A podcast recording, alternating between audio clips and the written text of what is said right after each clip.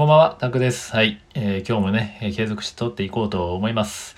えー今日も夕方になっちゃったんですけどね、なかなか朝に撮れず、はい、今日もね、起きたの遅かったんですけどね、はい、夕方ですけど撮っていこうと思います。はい、えっ、と、今日はですね、えーまあ、下手にこう、その辺のなんかノウハウ本っていっぱいあるじゃないですか、何でも。えースキルとかね、身につけるためのノウハウ本とかを変にこうね、その辺の本を漁るより、えーまあ何ですか、一流の人の思考というか、そういった人の思考を学んだ方が早いよっていう話で、まあ以前にちょっとこんなツイートをしたんですけど、はい、えっと、中田秀俊さんの、えー中田語録ですね、っていう本があったんですよ。で、でえ僕はね、実家帰った時に久々にこう本をパラパラって見てて、中田語録があって、ちょっと見てたら結構いい言葉がいくつかあったんで、まあそれ、それなんですけど、そこに載ってた言葉ですね。中田秀俊さんの、え言葉でこれめちゃくちゃいいなと思ったんですけど、はい、派手でね、美しいプレーを見せようと思ったら、やっぱり地味な練習を死ぬほどしないとと。うん、基本があれば1を100にだってできるんだから、はい、基本がない選手はいつか消えていくでしょうっていうね言葉があったんです。はい。まあ、それでね、えー下手にその辺のノウハウ本を漁るより、こういう方の思考を学んだ方が早いよっていうね、えーことをつぶやいたんですけど、はい。これは結構ね、反響あってね、えーめちゃくちゃリリツイートとかもいいねもついたんですけど、久々に。うん、なんかこれは本当にね、でもい、えー何がいいってこんなね、基本があれば1を100にだってできる。ですよ。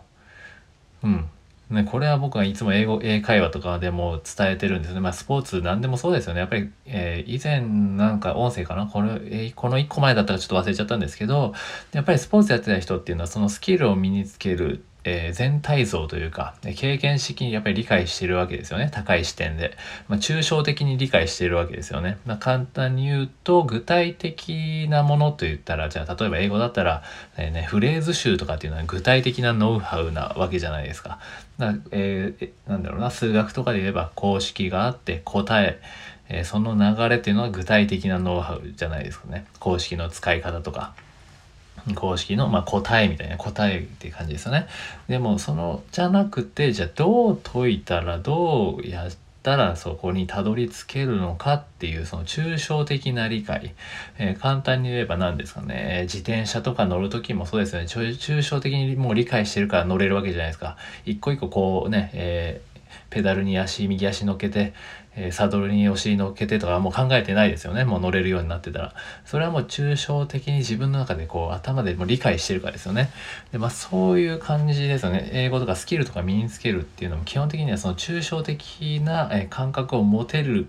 えーレベルまで達しているかで、えすごく変わると思います。はい。それはやっぱりこうどうしてもね、英語とかね、こう具体的な結構フレーズ集とか好きじゃないですか。具体的なノウハウなんですよ、あれは。で、それはただ覚えてるだけであって、それはなんでそうなるのかっていうのを理解しようとしてないんですよね。うん。なんでそれじゃ意味がないんですよね。じゃなくてやっぱりその基本っていうものをしっかり理解して、あ、まあ、例えばね中田選手だったらこれサッカーだったらサッカーこういうものだと。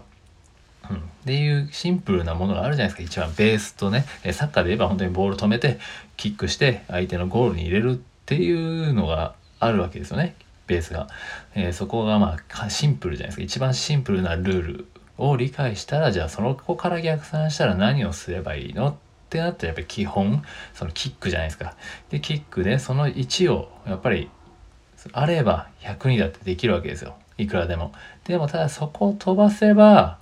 100もいかないわけですよね。結局土台がなければそこには積み重なっていかないんで、まあ、そういう意味での、えやっぱりそういうところの理解ってですか何ですかね抽象的な理解というかちょっとなんか説明はしづらいんですけどただ単純にやっぱり覚えようとその物事をただ覚える。じゃなくてそれを抽象的に理解しているか体が、えー頭でねよく言ってるんですけど頭で理解じゃなくて腹落ちするレベルまで、えーいっているかっていうので、えー結構大きく変わるかなっていうふうに、えーいつも思うんですけど、うん、やっぱりここのね、えーやっぱり基本があれば一応100にだってできるって言い切れる、えー理由っていうのはやっぱりそこねスポーツで培ったものがあるからですよね。うん、まあこれはもちろんそのサッカーにおいて言ってるわけですけどでもこれ多分ここの思考があるからこの、えー中田選手はね、イタリア語もできる。イタリア語もできるし、英語も結構ね、堪能ですよね。まあ、語学力も高いでじゃないですか。うん、でまあそういうビジネススキルとかもちょっと分かんないですけどね詳しく分かんないですけどやっぱりその基本っていうものは大事だなっていうのはもう理解してるわけですよね。そこがあればそうやって1を100にだけできるっていう、まあ、マインドがあるっていうねそこがめちゃくちゃもう本当に違うかなって感じです。ね、結構みんなこう基本基本をね、やっぱり抜かしちゃったりまあね退屈じゃないですか基本を鍛えるのは、えー、でも中田選手はね対面のパスをねめちゃくちゃやるんですよね、うん、それよくいろいろな書かれてたりするんですけど対面のパスをほんと繰り返し繰り返しやってまあもちろんただやるだけじゃなくてどう蹴ったらどのスピードでいくとかどのね、どこで蹴ったらどういう風に飛んでいくとかっていうのを自分でこうね試行錯誤するわけですよね、うん、そういったこの後地味な積み重ねがやっぱりああいうレベルまでいくわけですよね。うん、だそういう意味で本当にその辺のこう例えば英会話とかもね、えー、サッカーとか何でもテクニック本とか、まあ、ノウハウ本はありますけどそれより大事なのはそこのやっぱり思考なんですよね。うん、そこのマインドがあるかないかただ見て覚えるじゃあ何も意味がないという意味がないとは言わないですけどやっぱりそこのスピード感ですよね。うん、で伸びるスピードっていうのは絶対違うかなっていうのはもう自分自身もそう感じてるんですけど、まあ、そういった意味でこのノウハウ、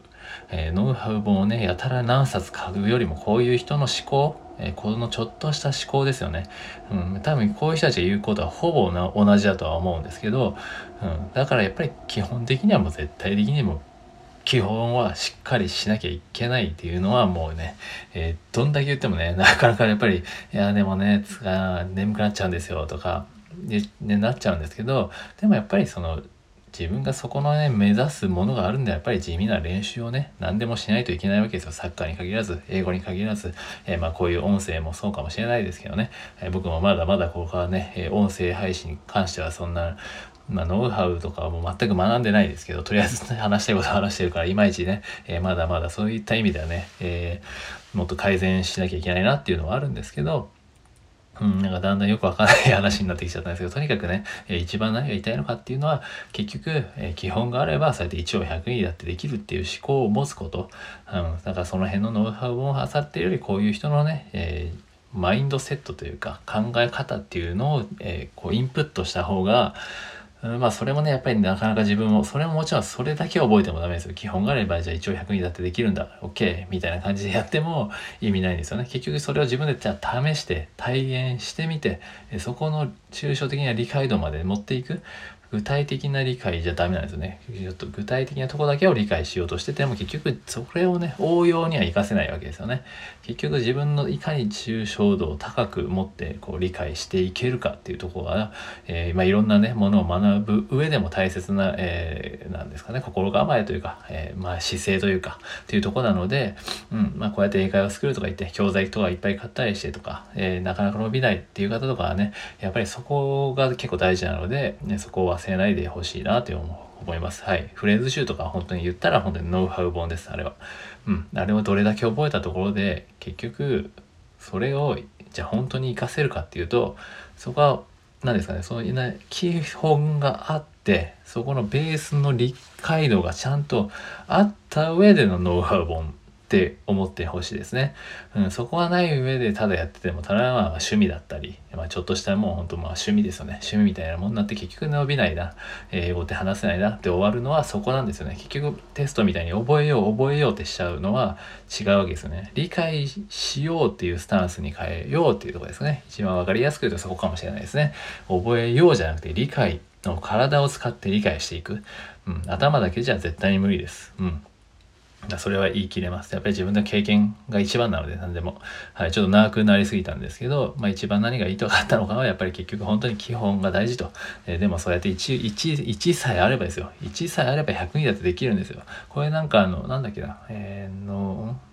矢沢永吉さん？矢沢永吉？矢沢永吉さんですよね。もうなんか結局英語力もね、あの人も2しかないけど100ぐらい喋るって言ってるんですよ。まあそこも似通ってますよね。ちょっとそれはまた別な機会で話そうかなと思うので長くなったんでね。はい。まあなのでやっぱりそこの辺の思考の同じ人はね、同じようなことをやっぱ言うんですよね。うん。まあそういった意味でここの、えー、変なノウハウばかり当たってないで、こういう方の思考をしっかりインストールして、えー、取り組んでいきましょうということで、えー、今回は以上にしようと思います。ちょっと長くなっちゃったんですけどね。はい。ちょっと、はい。そんな感じで今回は以上にします。ということで、はい。じゃあ頑張っていきましょう。ということでね。はい。では失礼いたします。